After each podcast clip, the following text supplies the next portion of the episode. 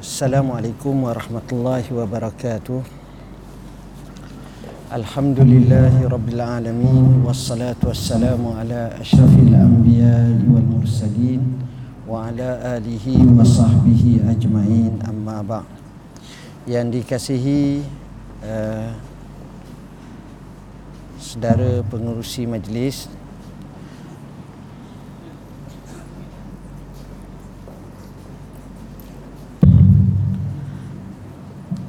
yang dikasihi saudara pengusi majlis yang berusaha Tuan Haji Abdul Wahid bin Ramli pegawai pendidikan daerah Kerian seterusnya yang berusaha Tuan Haji Syarudin bin Muhammad Bashah pengetua SMK Abu Bakar Al-Bakir pegawai-pegawai pejabat pendidikan daerah Kerian para guru pendidikan Islam dan juga bahasa Arab. Alhamdulillah Pertama sekali marilah sama-sama kita rafakkan setinggi kesyukuran kepada Allah. Kerana pada petang yang mulia ini kita dapat berhimpun. Galibnya bila kita dapat berhimpun waktu petang macam ini orang nak tidur. Jadi saya izinkanlah siapa dia nak tidur silalah tidur. Ha, Saya tak marah insyaAllah saya faham cikgu dengan kepenatannya, kesusahannya, kepayahannya Tidurlah Cuma jangan ganggu kawan sebelahnya. Ha, Mengeruh ke apa ke ha, susah kita. Jadi insyaAllah saya akan bahagikan kepada dua. Uh, Setengah jam pertama kita buka soal Kita sampaikan satu tazkirah ringkas Dan setengah jam kedua kita buka soal jawab insyaAllah. Tuan-tuan dan puan-puan yang dirahmati Allah bila kita sebut guru Satu jawatan yang cukup pelik. Ada hanya pada manusia Tidak wujud pada yang lain daripada manusia. Kita ajar burung kakak tua Beri salam. Dia boleh beri salam. Kita cari dia punya suami dia Ataupun isteri dia Dia bertelur Dapat anak Kita kata kat dia Kau ajarlah anak kau salam tak boleh. Ar-Rahman allamal Quran khalaqal insan allamahul bayan. Manusia yang sifatnya boleh menerima ilmu Boleh mengajar ilmu balik. Ada pun makhluk lain mungkin boleh diajar Macam anjing kita boleh latih dia. Atau setengah binatang kita boleh latih. Tapi nak suruh dia pula jadi cikgu latih pada anak-anak dia tak boleh Allah tak jadi sifat macam itu. Ha, itulah uniknya cikgu atau guru wazifahnya adalah besar. Wazifah cikgu wazifah guru ni adalah besar dan mulia. Mulianya kita ni ilmu je. Hebat mana kita bukan orang tengok rupa parah. Bukan orang tengok banyak harta tapi orang tengok banyak mana ilmu yang ada pada kita yang boleh memberi manfaat kepada ummah. Semakin kita dapat memberi manfaat kepada ummah, maka besarlah nilai. Itulah hebatnya cikgu. Guru, ustaz, ustazah. Cuma bila kita sebut ustaz, ustazah ataupun cikgu ni saya suka sebut satu kalimah yang digunakan oleh almarhum Syahid Hasan Al-Banna. Dia kata kita nak biar ustaz kita ni ustazah kita ni menjadi ustaziyatul alam. Biar dia jadi ustaziyatul alam dan kalimah ustaz ustazah ni sebenarnya mulia sangat. Kalau peringkat universiti ke Darajatil ustaz ni Maknanya profesor. Full prof. Jadi bila orang sebut ustaz Ustaz ni kita nak ustaziyatul alam. Bila nak ustaziyatul alam macam mana? Kita perlu sebanyak mungkin Satu budaya Namanya budaya Mengaji, mengkaji dan menekuni ilmu kerana kita nak beri ilmu tu kita nak keluar balik, nak alih balik. Ibarat ilmu ni kalau banyak masuk dalam dalam dalam kita punya tempat kita, tangki kita ni dia tak boleh duduk gitu saja. Dia kena lempah ruahkan, kena bagi pula, kena agih pula. Ha, jadi kita sebagai kawah ilmu kita beri pula pada anak-anak murid kita kepada generasi bawahan kita supaya kesinambungan silsilah ilmu itu berkekalan. Ini yang kita nak sayang. Jadi Ustaziyatul Alam ni Antara sifatnya mesti ada ilmu. Kerana kalau tak ada ilmu Fakidu syait la yu'ti. Orang yang tak ada apa satu Macam mana dia nak bagi? Dia tak ada nak bagi apa-apa. Dia tak ada, dia kosong tapi orang yang ada ilmu Dia boleh bagi ilmu dia itu Dia boleh war-warkan Dan dia boleh kembangkan ilmu dia. Ha, Itulah pentingnya.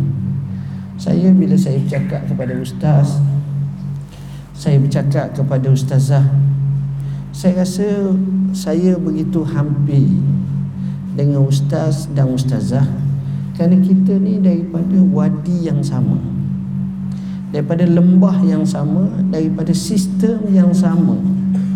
Sistem pendidikan Islam. Jadi perkara yang penting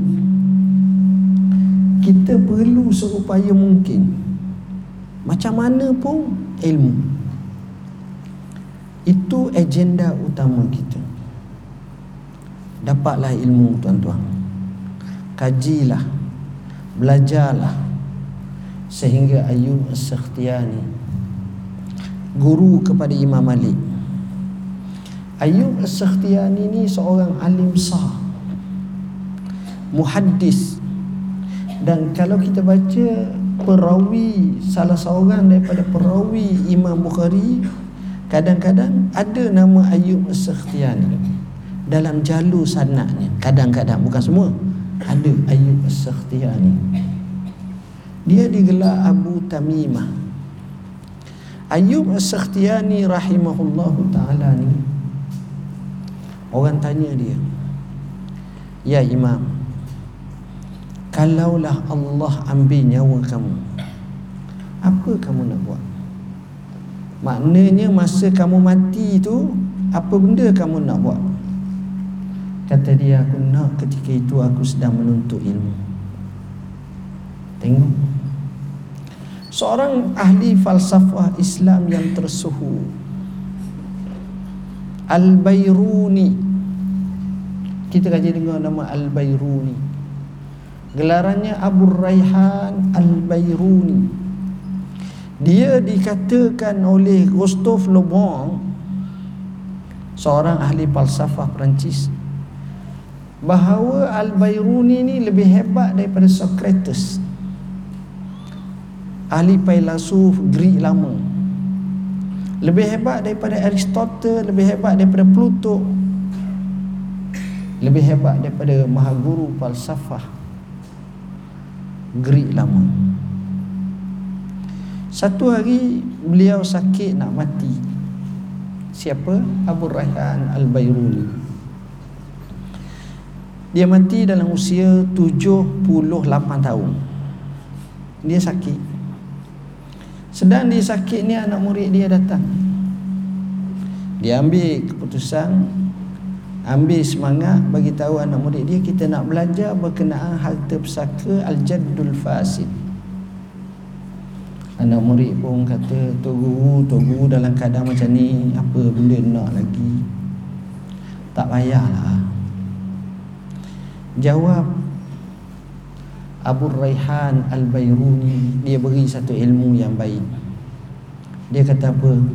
Wallahi La an alqallaha alima Khairum min an alqahu jahila.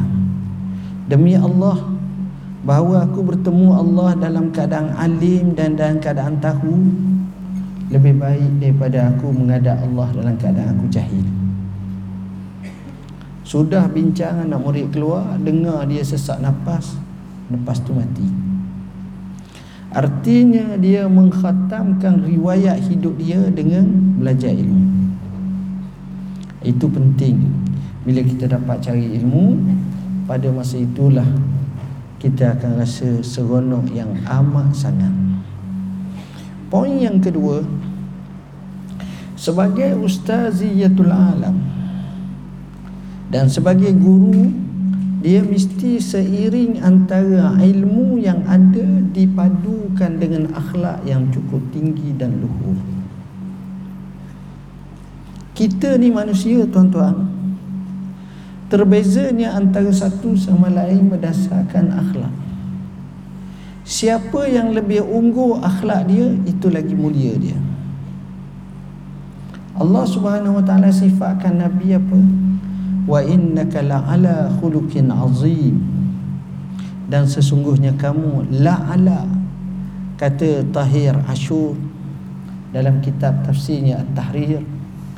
Dia kata la'ala tufidu isti'la artinya hebatnya nabi berbanding dengan orang lain orang lain cuba tiru akhlak cuba mengakhlakkan diri. Tapi nabi akhlak itu perangai dia itu menjadi kanunul akhlak. Dia mentakdimkan akhlak. Mana nak tengok akhlak orang tengah marah? Ha, tengok nabi cara nabi marah macam mana? Nak tengok akhlak berinteraksi tengok akhlak nabi macam mana? Sebab telah dicop register kana khuluquhul quran. Akhlaknya quran jadi perkara macam inilah yang patut kita cuba tengok dalam jiwa kita seumpama seupaya mungkin biar kita ada akhlak. Bina saksiah. Bila bina saksiah ini seiring saksiah dengan ilmu orang ni luar biasa. Orang ni luar biasa. Kita akhlak ni sebagaimana kata Syauqi. Ahmad Syauqi penyair terkenal Mesir. Innamal umamu akhlaquhum ma bakiyat fa iza zahabat hum zahabu. Sesungguhnya umat terdahulu hebat selama mana akhlak bersama dengan mereka. Bila hilangnya akhlak dalam kaum hidup mereka maka hilanglah generasi tersebut akhlak. Akhlak inilah yang patut kita pahami. Sebab anak murid kita tuan-tuan dia jadikan kita ini sebagai panduan dia. PA perangai kita itu sama ada kita cakap, kita bergerak, kita berinteraksi menjadi satu neraca kepadanya. Kayu ukur padanya. Jadi kalau kita menunjukkan satu dengan mengakhlakkan dengan akhlak yang baik sudah barang tentu dia mempunyai nilai yang cukup besar. Ada orang nisbah kepada Khawarizmi. Salah seorang pakar matematik Khawarizmi kata Khawarizmi kata manusia ni Kalau dia ada rupa comel Dia dapat satu. Comel handsome dapat satu. Tambah comel handsome Dia ada ilmu pula. Tambah kosong satu jadi sepuluh.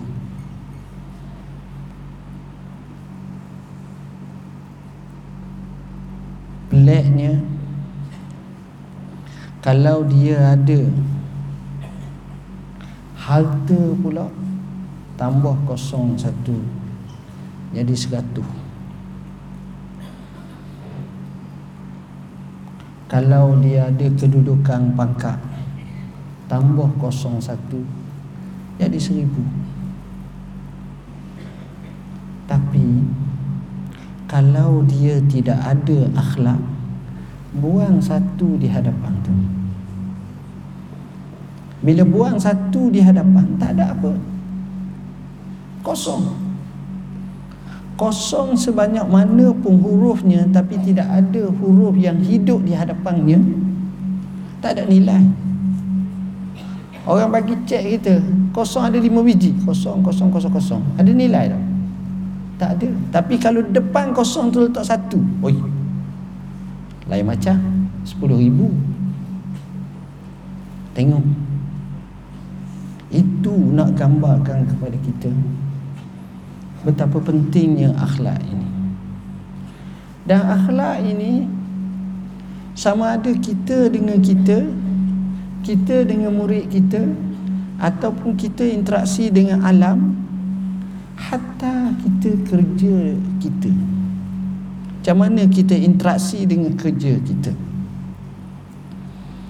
Tuan-tuan di hadapan kita ni ramai cara orang. Dia buat kerja. Buat kerja nak macam mana? Ada orang tu kerja excellent. Ada orang tu the best kerja. Ada orang tu lebih kurang kenapa jadi macam ni? Kerana punca daripada akhlak. Ada orang tu dia makan pagi breakfast jadi break slow lambat. Sejam habis masa. Kadang-kadang tu kita tengok sikap seperti ini mengolah perangai murid-murid kita. Dia akan kata dah ustaz macam ni kok inilah cabaran kita tuan-tuan masalah yang kedua akhlak. Dan poin ketiga macam mana antara kita sesama kita kita nak interaksi? Interaksi ini penting.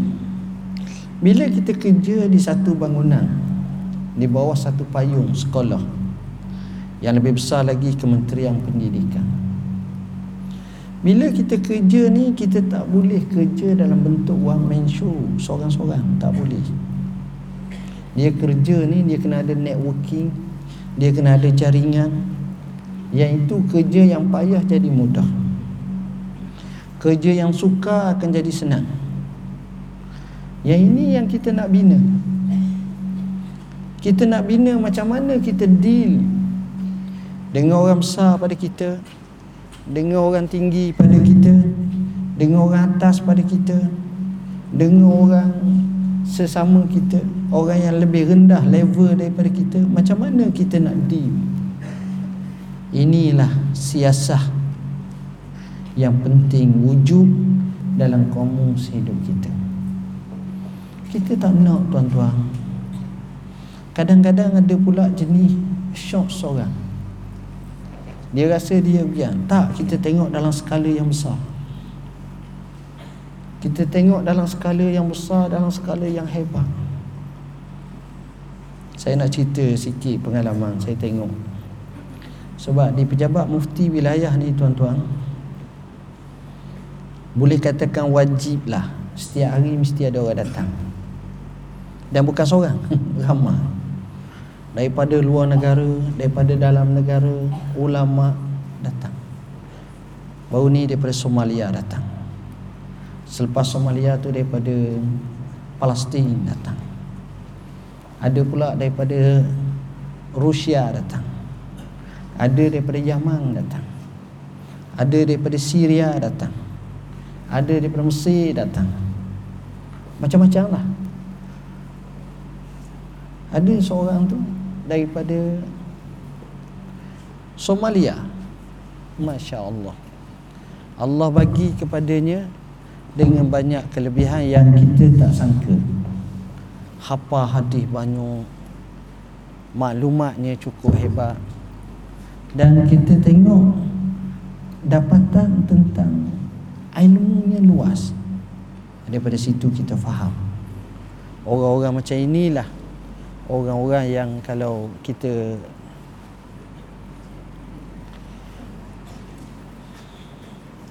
ada rasul orang-orang macam inilah orang-orang yang kita nak ketengahkan. Yang ini yang kita nak aset-aset seperti ini. Jadi poin yang saya nak kalau boleh biar kita pertama cari ilmu sebanyak mungkin. Kedua kita baiki akhlak-akhlak unggul kita kita mengungguli akhlak-akhlak ini. Dan yang ketiga tak dapat tidak kita juga kena pandai berinteraksi antara satu sama lain. Kita kerja berpasukan kita kerja dengan teratur dengan terbaik dan kita tak lagi kerja lebih kurang. Poin yang keempat poin yang terakhir saya melihat perkara yang paling besar sekali adalah kesan daripada ikhlas. Cikgu ustaz ustazah bila kita dapat kumpulkan ikhlas dalam jiwa kita dan kita cuba jadikan ikhlas sebagai satu perkara utama agenda dalam hidup kita kita akan dapat jauh ke depan kerana ikhlas ni lah yang mengukur perasaan seseorang. Yang akan membekas dalam jiwa murid-murid kita dengan sebab ikhlas. Ada orang nisbah kepada Syekh Abdul Qadir Jailani. Syekh Abdul Qadir Jailani ni tuan-tuan dia meninggal hampir 950 tahun lepas. Hampir 900 tahun lepas dah.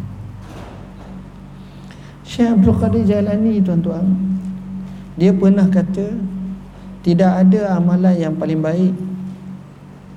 Antaranya adalah memberi makan orang. Jadi dia di kota Baghdad tu Dia bina tempat makan. Sudah 900 tahun lebih dah Tempat makan yang dibina oleh Abdul Qadir Jailani Masih berfungsi. Berapa puluh generasi dah Bersimpang siur datang kerana berkat ikhlas apabila dia zahirkan. Kesinambungan itu berlaku dari satu generasi kepada satu generasi.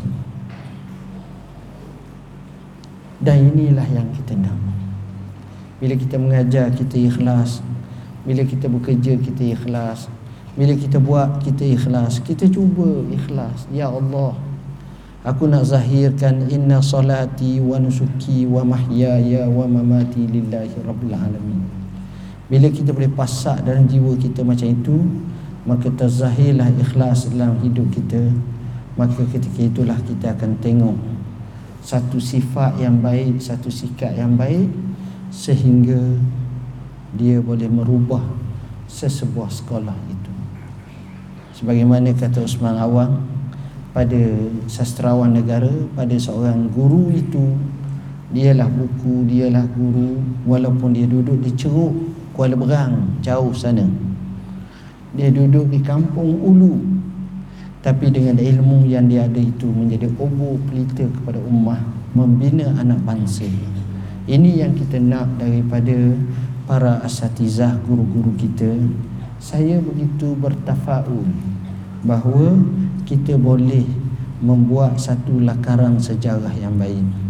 Bak kata Hamka hidup kita hanya sekali justru biarlah bererti.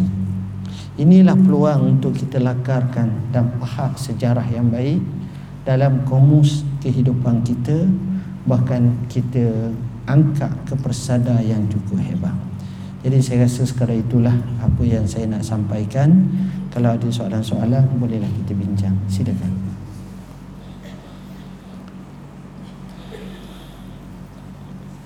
Bertulis pun tak apa? Senang kita dah tu.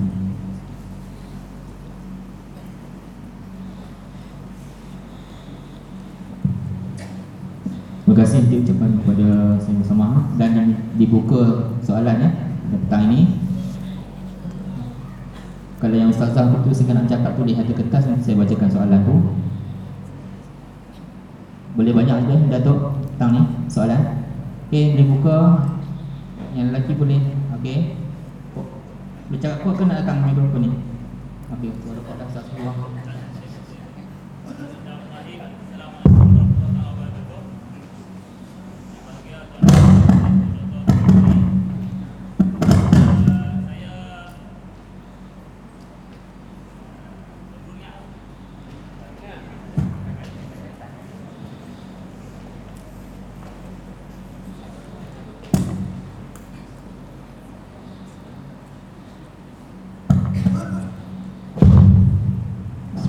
ruang. Bismillahirrahmanirrahim. Assalamualaikum warahmatullahi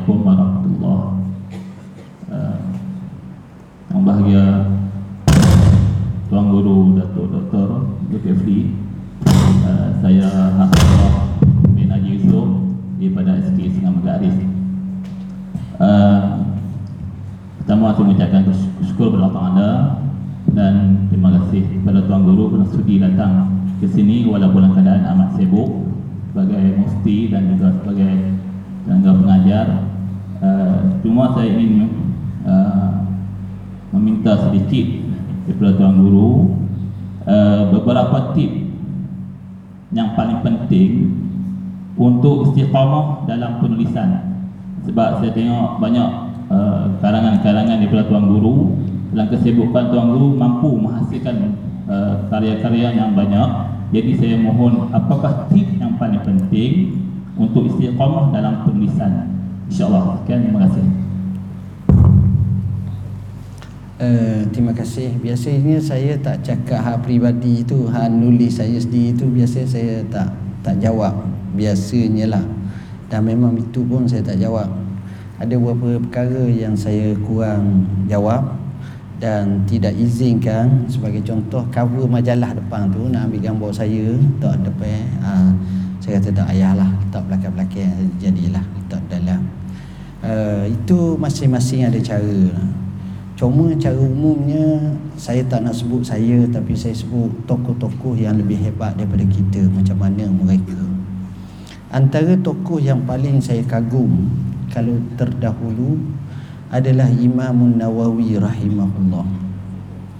Imam Nawawi namanya Yahya bin Zakaria bin Sharaf uh, An-Nawawi Al-Murni Ad-Dimashqi yang lahir di Nawa di mana Imam Nawawi rahimahullah dia hidup hanya 45 tahun dia tapi macam mana dia boleh hasilkan tulisan? Seolah-olah daripada dia lahir tu dia tulis 16 helai sehari. Sedangkan orang mula menulis umur 20 tahun tu paling awal lah. Sebab dia proses belajar ilmu dan seumpamanya dan kalau kita tengok kitab Al-Majmu' karya Imam Nawawi kitab Majmu' itu nak siap kitab Majmu' tu tak kurang daripada 3 orang tolong tambah Mula-mula Imam Nawawi syarah kitab Muhazzab oleh Imam Abu Ishaq Ash-Shirazi. Jadi Imam Nawawi ni dia buat syarah Muhazzab tu majmu' tak sempat tamat dia mati. Selepas 100 tahun kemudian atau 200 tahun kemudian bangkit seorang ulama bernama Al-Imam As-Subki.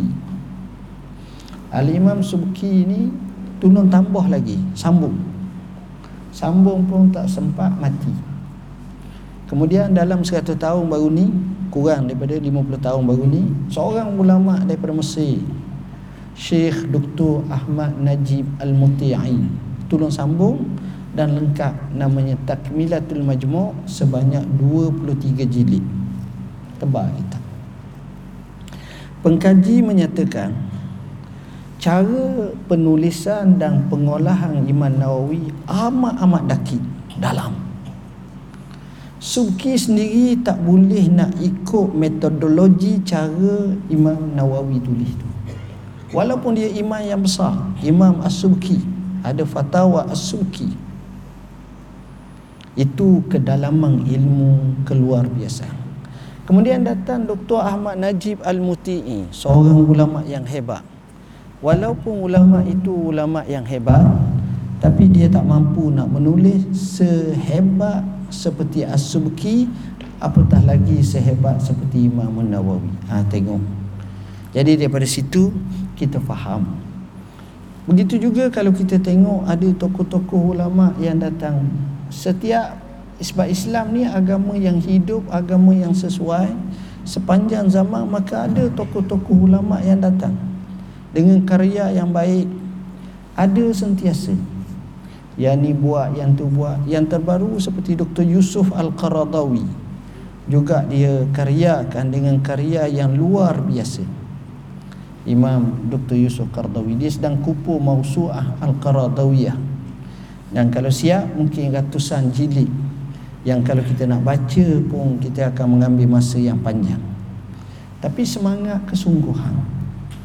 Jadi istiqamah ni salah satu daripada cara kita nak dapat istiqamah. Kita tengok tokoh-tokoh yang istiqamah.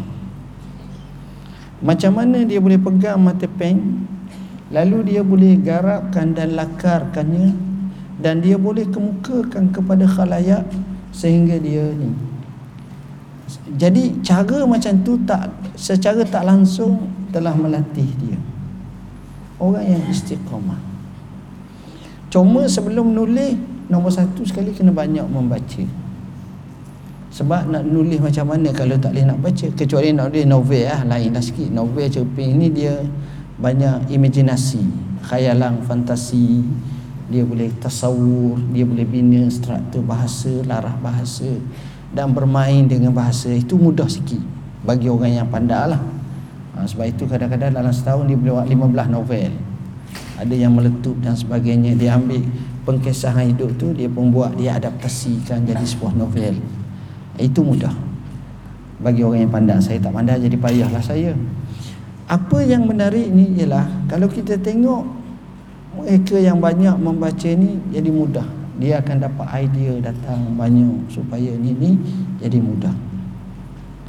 Poin yang ketiga untuk nak menulis dengan baik ataupun nak istiqamah dalam penulisan kita kena ada sasaran dan target. Ada orang tu dia ada target tapi ada orang tu tak ada target. Jadi bila tak ada target payung. Dia buat satu benda lambat tapi bila ada target, ha, ini bagus. Dia ada sasaran dan dia ada hadaf. Tahun ni saya nak siap giam-giam. Ha, jadi dia buat di mana dia punya nuktah akhirnya. Kalau tak sampai pun dekat nak sampai. Tapi kalau kita lepas saja tak ada target, jadi orang panggil tulis mati pun tak selesai lagi tulisan. Ha, susah. Biar ada target. Dalam zaman sekarang ni kita kena ada pasukan, team building. Kita kena ada team, teamwork kita kena ada. Kami di pejabat mufti, walaupun saya sebelum pada ni pun, tapi biasanya kami dikelilingi oleh ramai sahabat-sahabat yang bantu. Bukan seorang, kena ramai. Lagi ramai sebab sekarang cara macam tu. Kita boleh jawab bayan linnas, kita boleh jawab irsyad fatwa kita boleh jawab semua sekali itu sebab kita ada tim yang baik. Tim-tim ni yang ni baca yang ni baca yang ni cerojok yang ni buka yang ni tengok keputusan akhirnya final ke kita. Jadi bila ada tim macam tu kerja jadi mudah. Nak buat seorang-seorang one man show tak sempat. Jadi bila ada tim yang baik ha, ini yang kita perlunya tuan-tuan saya tengok kajian-kajian bila ada tim ha, dia kemah. Contohnya bila kami nak buat RUU 355 yang masuk dalam parlimen yang dibahaskan. Nak tulis yang tu pun ambil masa sebulan lebih. Nak dapatkan idea nak garap idea kena tanya pakar perundangan kena rojok kepada handset parlimen kena rojok kepada peguam kena rojok kepada pengamal undang-undang kena tengok kepada profesor-profesor kena barulah kita boleh buat lepas tu nak susung ayat nak susung hatu semua sekali tu itu yang menyebabkan kalau kita nak bina barulah kita dapat bina yang baik. Dan poin yang terakhir bagi saya bila kita nak buat sesuatu perkara tu kita kena ada semangat nak sudah. Jangan tak ada nak sudah. Kalau tak ada nak sudah susah. Ha, sebagaimana kata pujangga in kunta za ra'yin fakun za azimatin fa inna fasadar ra'yi an tataraddada. Kalau kamu mempunyai pemikiran yang baik sertakan dengan jika sekiranya kamu mempunyai pemikiran yang baik sertakan bersama kamu azam yang kuat. Kerana rosaknya pemikiran keluk-keluk tak selesai Ya, Alhamdulillah sebagai contoh pejabat mufti wilayah Persatuan Baru-baru ni kita kumpulkan kitab Irsyad Fatwa tujuh jilid Mengumpul seribu tujuh puluh soalan. Tujuh jilid besar Dilancarkan oleh Perdana Menteri Malaysia. Dan insya-Allah dalam masa sebulan lagi kita akan keluarkan kitab Matlaul Badrain. Tiga jilid yang kita tahqiqkan. Yang ini mengambil masa hampir 15 tahun 15 tahun. Pending akhirnya dalam masa 2 tahun kita settlekan setahun lebih kita settlekan dan insya-Allah dalam masa sebulan setengah ni akan siap sebanyak tiga jilid. Dan insya-Allah kita akan cuba siapkan pada tahun ni akhir tahun ni insya-Allah sebelum akhir kitab Bayan Linnas. Kitab Bayan Linnas ni himpunan jawapan kita dalam isu current isu isu-isu semasa yang kita himpunkan lebih kurang dalam 115 ataupun 120 Bayan Linnas yang kita akan jadikan sebanyak tujuh jilid dalam bentuk macam jena. Dan kita akan cuba olahkan dengan sebaik mungkin. Inilah cita-cita kita. Jadi kalau boleh ustaz-ustazah pun kena mula. Uh, biasakan dengan penulisan. Saya seronok sangat kalau boleh sebab ini kita latih uh, latihan. Dan kalau kita boleh sambung master sambung PhD jadi mudah untuk pembiasaan menulis. Dan kita nulis ni biar kita ada fakta kita ada kita ada uh, apa ni rojokan referen barulah tulisan kita ada asasnya dan bukan tak boleh pegang bukti wallahu alam Baik, ada soalan lagi? Ada. Okey, sat jalan.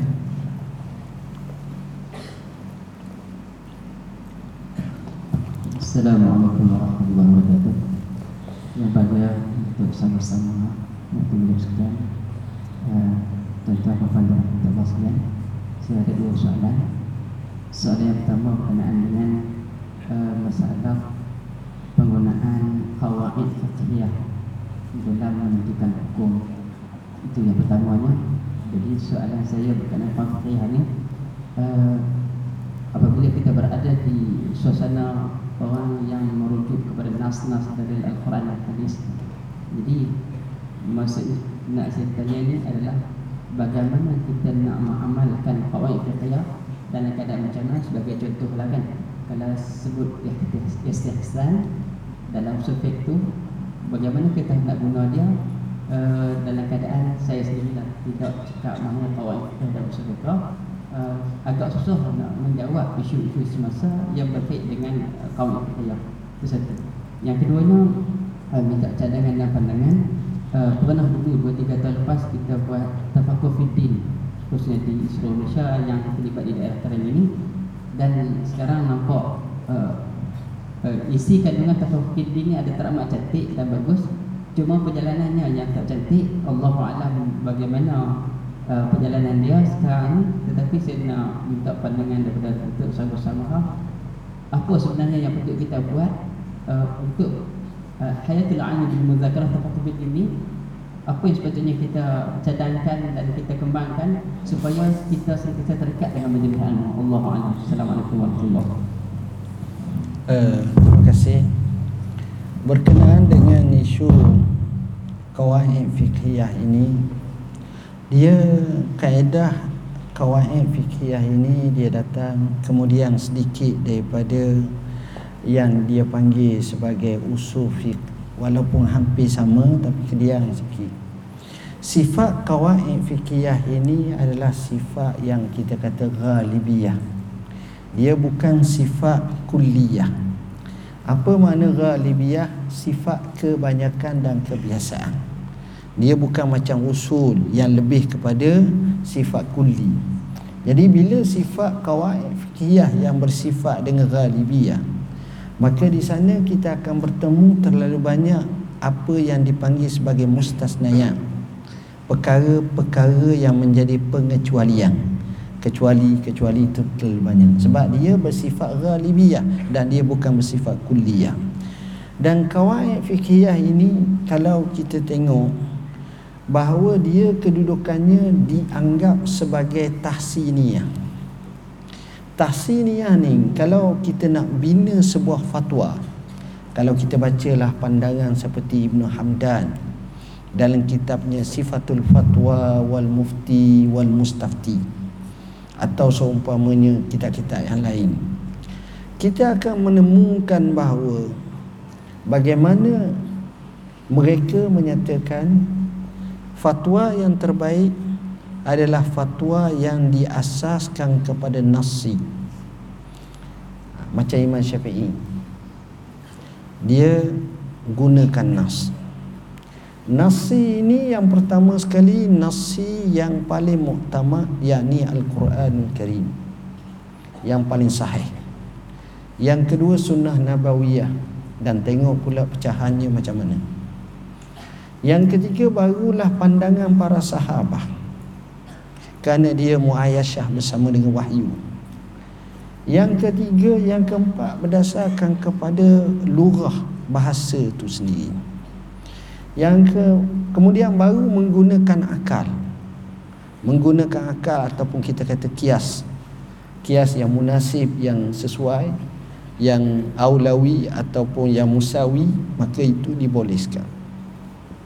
Dari segi itu, ini cara Imam Syafi'i ajar kepada kita priority atau takdim aulawiyat nas nusus takdim aulawiyat nas nusus ini menyebabkan cara fatwa itu kemas.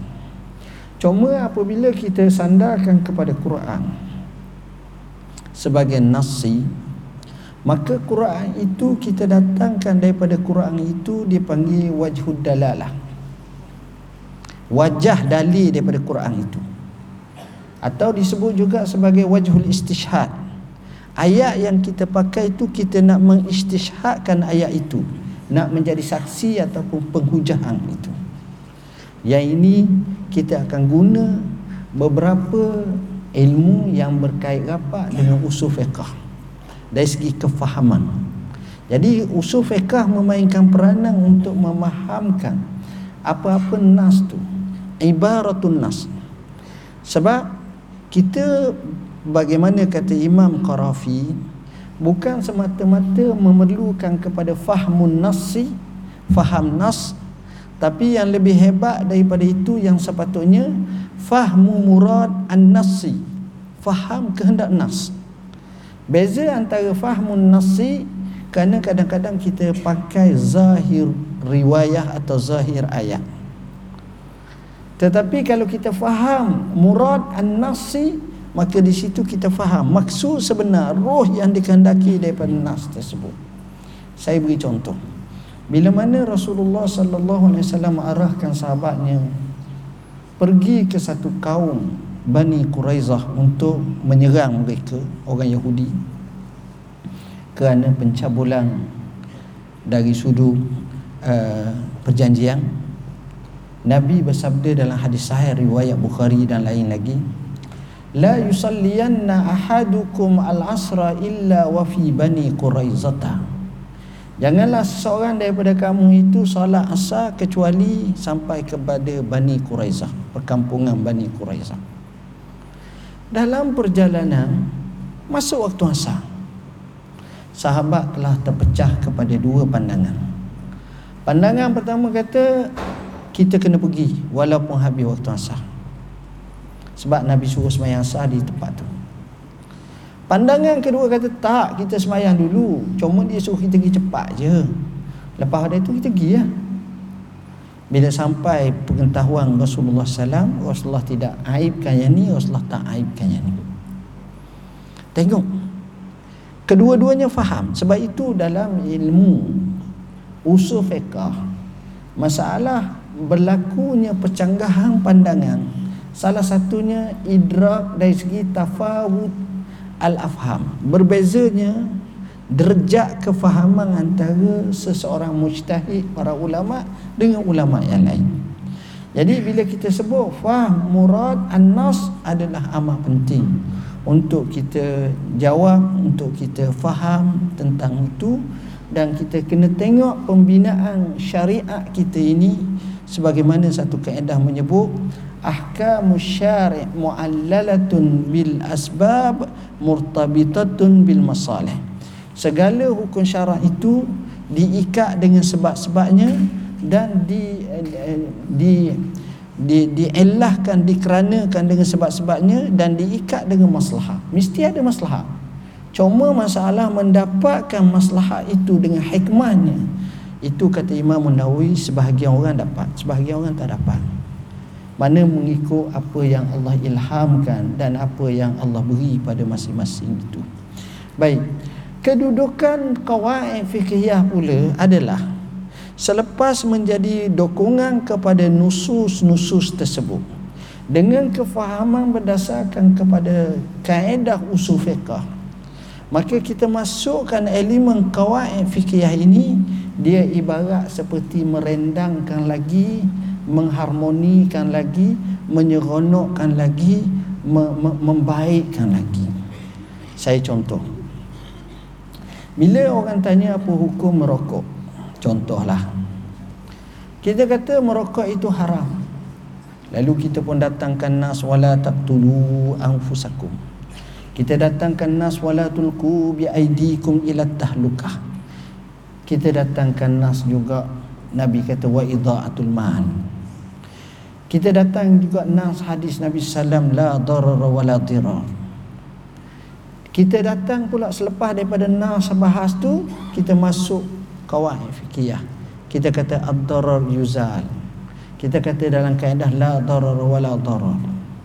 Jadi kita ikat apa yang kita sokong apa yang ada di atas dengan nusus itu jadi perkara ini akan menjadikan penggunaan aplikasi kawaid fikih menunjukkan jawapan itu lebih diyakini lebih merasa tepat dan padu. Pada masa itulah barulah betul. Tapi kalau sekadar kawaid fikih dengan berlepas dengan sebarang nusus bahkan bertentangan maka tidak akan berlaku seperti itu. Kerana dari segi kaedah pengistimbatan dan pengeluaran fatwa dan begitu juga nak tahqiqnya dan nak takhrij hukum dia mesti melalui prosesan yang kita sebutkan tadi. Kalau macam itu baru betul. Jadi kedudukan aplikasi qawaid fikhiyah walaupun dia ada qawaid kubra yang lima itu tetapi dengan pecahan-pecahan yang banyak itu dia berstatus seperti menghassankan memperelokkan dari sudut pengeluaran fatwa atau menjawab persoalan hukum tersebut. Masalah yang kedua masalah berkenaan apa tadi?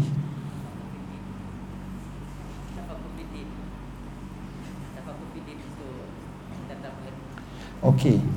Isu masalah tafakkur fiddin ni saya tengok manusia ni dia faham mengikut keadaan semasa. Yang paling baik sekali kita kena faham. Macam zaman kita sekarang ni tuan-tuan kena faham apa yang menjadi ilmu semasa. Ilmu semasa ni sama ada dalam bentuk evergreen yang sesuai macam solat. Orang katanya macam-macam lah hukumnya.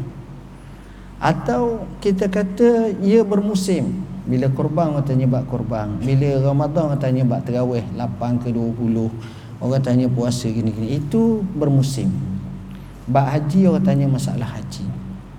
Dan yang paling penting juga Yang ketiga Isi dalam tafakur itu Isu-isu current isu Isu-isu semasa. Contohnya isu satu nampak Macam mana je? Jadi ustaz pun kena faham kat satu nampak Apa makna satu nampak Macam mana akta satu nampak Apakah dia betul-betul tak? Ramai yang tak tahu? Dan tak apa jelas Jadi keadaan macam itu Kena faham betul-betul. Ha, Cari bincang. Sudut mana? Kenapa dia okey Dan kenapa dia tak okey? Dia okey sebab 88A ditarik Dan tak termasuk dalam tu. Tapi kalau dia masuk juga 88A Maka di situ akan bercanggah dengan beberapa fatwa sekarang ni dia buat yang tu.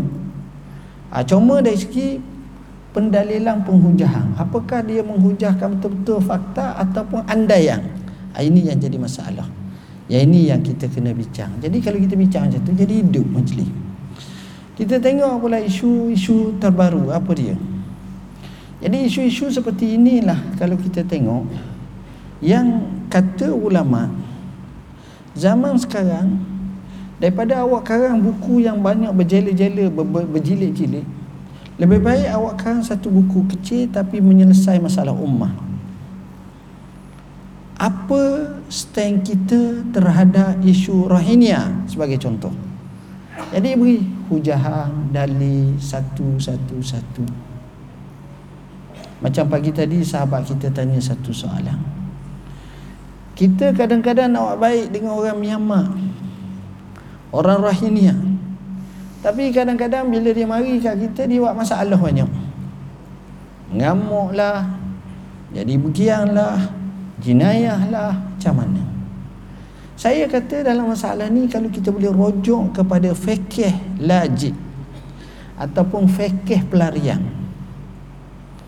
Dan seumpamanya Bukti ada zaman Nabi Bila mana sahabat telah hijrah Daripada Mekah ke kota Madinah Masa tu kita tak dengar havoc masalah curi di Madinah menaik meningkat. Tak. Dan Nabi tukar pula nama orang Madinah daripada Aus dan Khazraj kepada nama Ansar. Dan Nabi tunjuk pula bagaimana sikap orang-orang muhajirin yang pandai berterima kasih dan ada sifat sabar. Dan kita tengok pula bagaimana pengorbanan orang-orang Ansar wa yusiruna ala anfusihim walau kana bihim. Jadi benda-benda macam inilah yang sepatutnya bagi saya akan mengasihi hidup. Kita punya hidup dalam hidup kita ni banyak masalah ragam, rencang. Kadang-kadang kita tengok data, kita rasa takut isu perceraian yang banyak berlaku. Kita bimbang. Apa kata kita bincang masalah fiqhut talak? Dan apa yang lebih besar daripada fiqhut talak adalah fikih selepas daripada talak itu kebertanggungjawaban kepada anak-anak tersebut. Apakah dengan sebab talak itu satu permusuhan muabbak selama-lamanya antara suami isteri?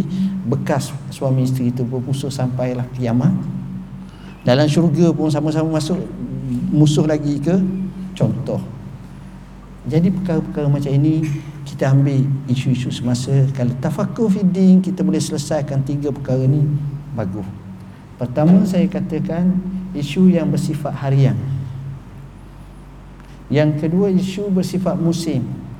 Dan yang penting adalah isu-isu yang berkaitan dengan realiti kehidupan kita sekarang. Jadi ini akan menjelaskan banyak perkara dalam kehidupan kita. Wallahu alam. Satu lagi soalan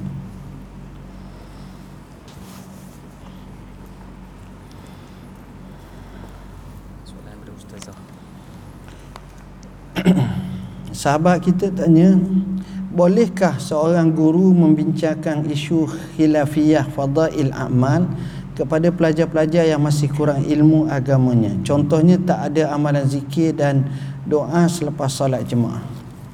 Dia cara kebijaksanaan cikgu dan ustaz bincang cukup menarik sebenarnya. Bukan benda ni kita tak boleh bincang, tak boleh bukan macam tu. Dalam Islam ni kadang-kadang secara tak langsung perkara tu kena bincang. Tapi dalam bentuk macam mana? Membawa bentuk dan cara perbincangan itu yang menyebabkan harmoni atau tak. Kalau saya cakap lah, saya kata Syekh entah jawab ni bodoh jawapan ni. Bekok muka saya. Sebab kalimah bodoh tu kasar sangat. Tapi kalau saya kata jawapan ni tak cerdik kata dia, kurang cerdik tak cerdik tu maknanya bodoh lah. Tapi maknanya orang tak marah orang kata tak apa lah. Kurang-kurang dia juga kalimah cerdik tu tapi kurang cerdik. Ataupun tak cerdik. Maknanya sama. Penggunaan bahasa tu. Jadi kita dalam apa-apa benda guna bahasa. Bila guna bahasa tak ada masalah. Sebab itu cara tu kita terangkan. Kita ni dalam mazhab syafi'i yang ini kita amalkan. Selesai masalah mereka tu ustaz macam mana gini-gini. Itu mazhab lain. Itu pandangan masing-masing. Jadi selesai. Tapi kalau kita pula bubuh sama ha, ni memang teruk benar lah ni. Kau jangan begini ni. Syarah pula kihah tu nak marah tu sampai dua jam setengah. Jadi lari poin-poin je. Murid kata kita bincang bak lain je ni. Jadi nak ngamuk ni apa benda ustaz? Dan memang aku nak ngamuk pun ha, tak. jadi oh hari habis macam ni. Jadi perkara-perkara macam ni kena, kena kita kena pandang Masalah seperti itu kita tengok macam mana kata Umar bin Abdul Aziz Aku suka bila para sahabat berkhilaf. Kalau tidak dia berkhilaf nescaya menjadi sempit dan sukar dalam kehidupan. Bila ada khilaf ni maknanya ada pandangan ni, pandangan ni boleh jadi pandangan tu tak sesuai tapi satu masa nanti sesuai. Di tempat yang bergiang, suasana bergiang. Saya contoh current isu. Baru-baru ni bila mana sengaja saya baca dalam majalah eh, dalam surat khabar Sina lebih kurang dalam ucapan tu menceritakan berkenaan dengan isu buat korban orang miskin adalah orang bukan Islam. Yang menyatakan bahawa dia ni mintalah daging korban sikit dia nak makan juga. Jadi kita telah jawab isu ni setahun lepas atau dua tahun lepas kita telah jawab isu ni.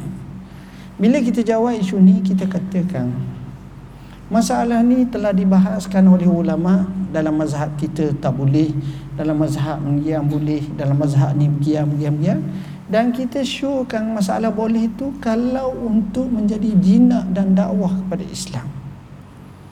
Jadi nampaknya bila kita jawab dengan harmoni macam tu dan kita sandarkan pandangan-pandangan mutaakhir sebahagian daripada para ulama. Saya tengok status tu dalam masa 4-5 hari menjadi 500 ribu setengah juta lebih orang tengok. Apa makna? Maknanya bila kita bawa satu pendekatan yang bukan nak baloh dengan orang tapi kita nak selesai masalah orang. Kerja kita bukan nak baloh tapi nak selesai masalah. Bila orang tanya syekh apa hukum orang ada mayang jadi kita pun jauh hukum semayang ni ada dua pandangan mazhab kita. Pertama kapi, kedua fasi. Kalau boleh tak ayah mayang lah tadi dia kali mati. Kan kasar jawab tu. Betul tak masalah. Dari segi fiqahnya macam tu dibahaskan. Hadis pun banyak. Tapi Syekh Muhammad Al-Ghazali rahimahullah bila orang tanya macam itu, dia kata hukumnya adalah kamu pergi dekat orang tu, kamu pimpin tangan dia, kamu pergi dekat wuduk, kamu wuduk bersama dengan dia, kamu wajak dia masuk dalam masjid surau, kamu jadi imam, dia jadi makmum. Jawapan secara da'i pendakwah. Kan selesai masalah. Ada seorang ustaz tu. Orang tanya dia. Orang tu kata gini ustaz. Saya ni minta maaf semayang saya tak akan semayang. Apa nasihat ustaz pada saya? Saya tak mahu semayang Dan memang saya tak akan semayang pun Walaupun nama saya Islam Saya tak semayang Kau Islam? Islam? Tak semayang Memanglah kita nak bahas hukum wajib semayang dalilnya betul. Tapi ustaz ni mungkin oleh kerana tahu puak nikah kerok payuh sangat ni. Ustaz ni jawab apa? Ustaz ni kata gini. Awak tak nak semayang memang tak boleh. Sepatutnya awak kena semayang. Tapi saya nak minta satu je awak buat. Apa dia? Setiap kali masuk waktu sembahyang, ambil air sembahyang. Ambil je. Jadi dia bawa van, bawa lori. Bila masuk waktu sembahyang, berhenti van lori itu dia kata nak kita tandah betul. Dia pun ambil air sembahyang. Sudah ambil sembahyang naik mula. Oh. Berkat ambil air sembahyang tu dengan izin Allah. Dia mari mikir. Aduh tu. Air semayang ambil. Semayang tak Dia sendiri kata Kalau macam ni macam mana? Baik aku semayang. Dah air ambil semayang. Ibarat kita beli nasi Beli semua Tapi makan tak Macam dia. Tak siapa tak, orang panggil tak boleh lah sedekah ke orang tapi dah kita tak makan semua lapor ha, ini rohaninya tu. Akhirnya dia semayang dan dia committed semayang saya tak kata pandangan ustaz tu betul. Memang tak betul lah. Sepatutnya kena suruh semayang lah. Dalam Islam kan suruh rotang kan. Orang tak semayang budak anak kita tak semayang rotang umur 10 tahun. Tapi pendekatan-pendekatan tu. Sebab kita kadang-kadang tuan-tuan. Para ustaz, ustazah. Dia kena ada satu perlu lagi namanya high touch. Dia bukan high tech saja. High touch kita teknologi tinggi tapi high touch kita kurang bila high touch kita kurang inilah yang berlaku Kenapa anak-anak deraka pada ibu bapa? Kenapa dia kerah? Kenapa dia tak boleh terima? Sebab kadang-kadang high touch kita tak ada. Sentuhan seorang ibu, seorang guru, seorang murabbi, seorang bapa. Jadi anak jadi berlaku kenakalan dan rasa kegersingan atau kegersangan jiwa tu. Jadi akhirnya berlakulah apa yang berlaku. Siapa yang rugi? Kita juga yang rugi. Jadi saya rasa sekadar itulah tazkiyah saya yang ringkah ni bagi saya ada lagi soalan? Tak ada dah. Bagi saya tak perlulah tuan-tuan tanya saya banyak sebab depan saya ni kitab saya banyak dah. Jadi tuan-tuan beli je. Baca je beli. Tapi saya tahu ustaz-ustazah ni malah nak nak beli nak baca. Ha, hari ni tunjuk sekali kehebatan tuan-tuan. Imam Malik, Imam Abu Hanifah, ha, Imam Syafi'i, Imam Ahmad, begitu juga buku ke arah kepribadian unggul, buku tentang Imam Nawawi saya sebut tadi ada sebut hadis 40 yang bagi saya kita hurai. Saya nak siap buku ni saya ambil masa 20 tahun tuan-tuan. Sebab tulis sehari berehat 18 tahun. Sambung pula. Akhirnya dapatlah siap. Buku berkenaan dengan guru Al-Quran profesional. Sekarang depan saya ustaz-ustaz banyak nak ceramah. Fiqh hijrah boleh ceramah dalam bentuk ni. Nasihat tentang warkah buat cikgu. Cikgu kena baca ni macam mana nak jadi cikgu profesional. Nak jadi cikgu mursyid sebagainya tinta nasihat untuk penuntut ilmu buku ni saya garap daripada buku Arab Ma'alim Irsyadiyah di Mekah dulu kita siapkan buku ni cara hafal, cara belajar, cara mengapa, cara musakarah, cara kelek buku, pegang buku macam mana disebut dalam buku ni begitu juga akhlak kita melalui ihkam dan ahasinul kalim.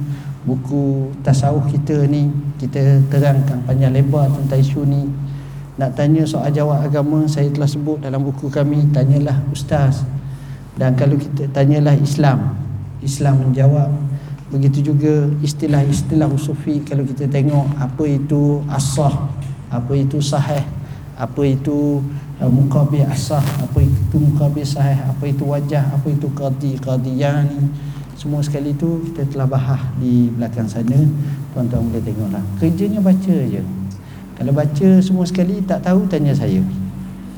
Ha, saya pun tak tahu juga aku. Yang paling penting kita carilah ilmu. Yang penting saya rasa seronok dengan tuan-tuan sekalian. Saya sayang kat tuan-tuan sekalian. Mudah-mudahan Allah beri hubungan kita ini akan berkekalan sampai ke syurga menjadi hamba-hamba Allah yang taat dan patuh. Saya nak di daerah Kriang ni ustaz, ustazah menjadi ustaziyatul alam sebagaimana yang saya sebut pada awal mukadimah saya. Sekadar itulah mohon maaf bahasa saya guna tak sesuai kasar di khalayak di sini. Aku qauli hadza wa astaghfirullah nazim li wa lakum. Wassalamualaikum warahmatullahi wabarakatuh.